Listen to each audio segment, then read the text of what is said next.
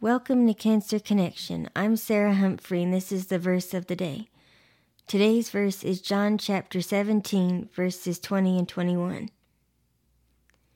I do not pray for these alone, but also for those who will believe in me through their word, that they may be one as you, Father, are in me, and I in you, that they also may be one in us, that the world may believe that you sent me.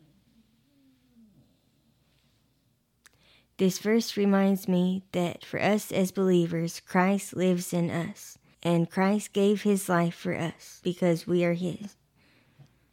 This is Sarah Humphrey. I will see you tomorrow for the verse of the day.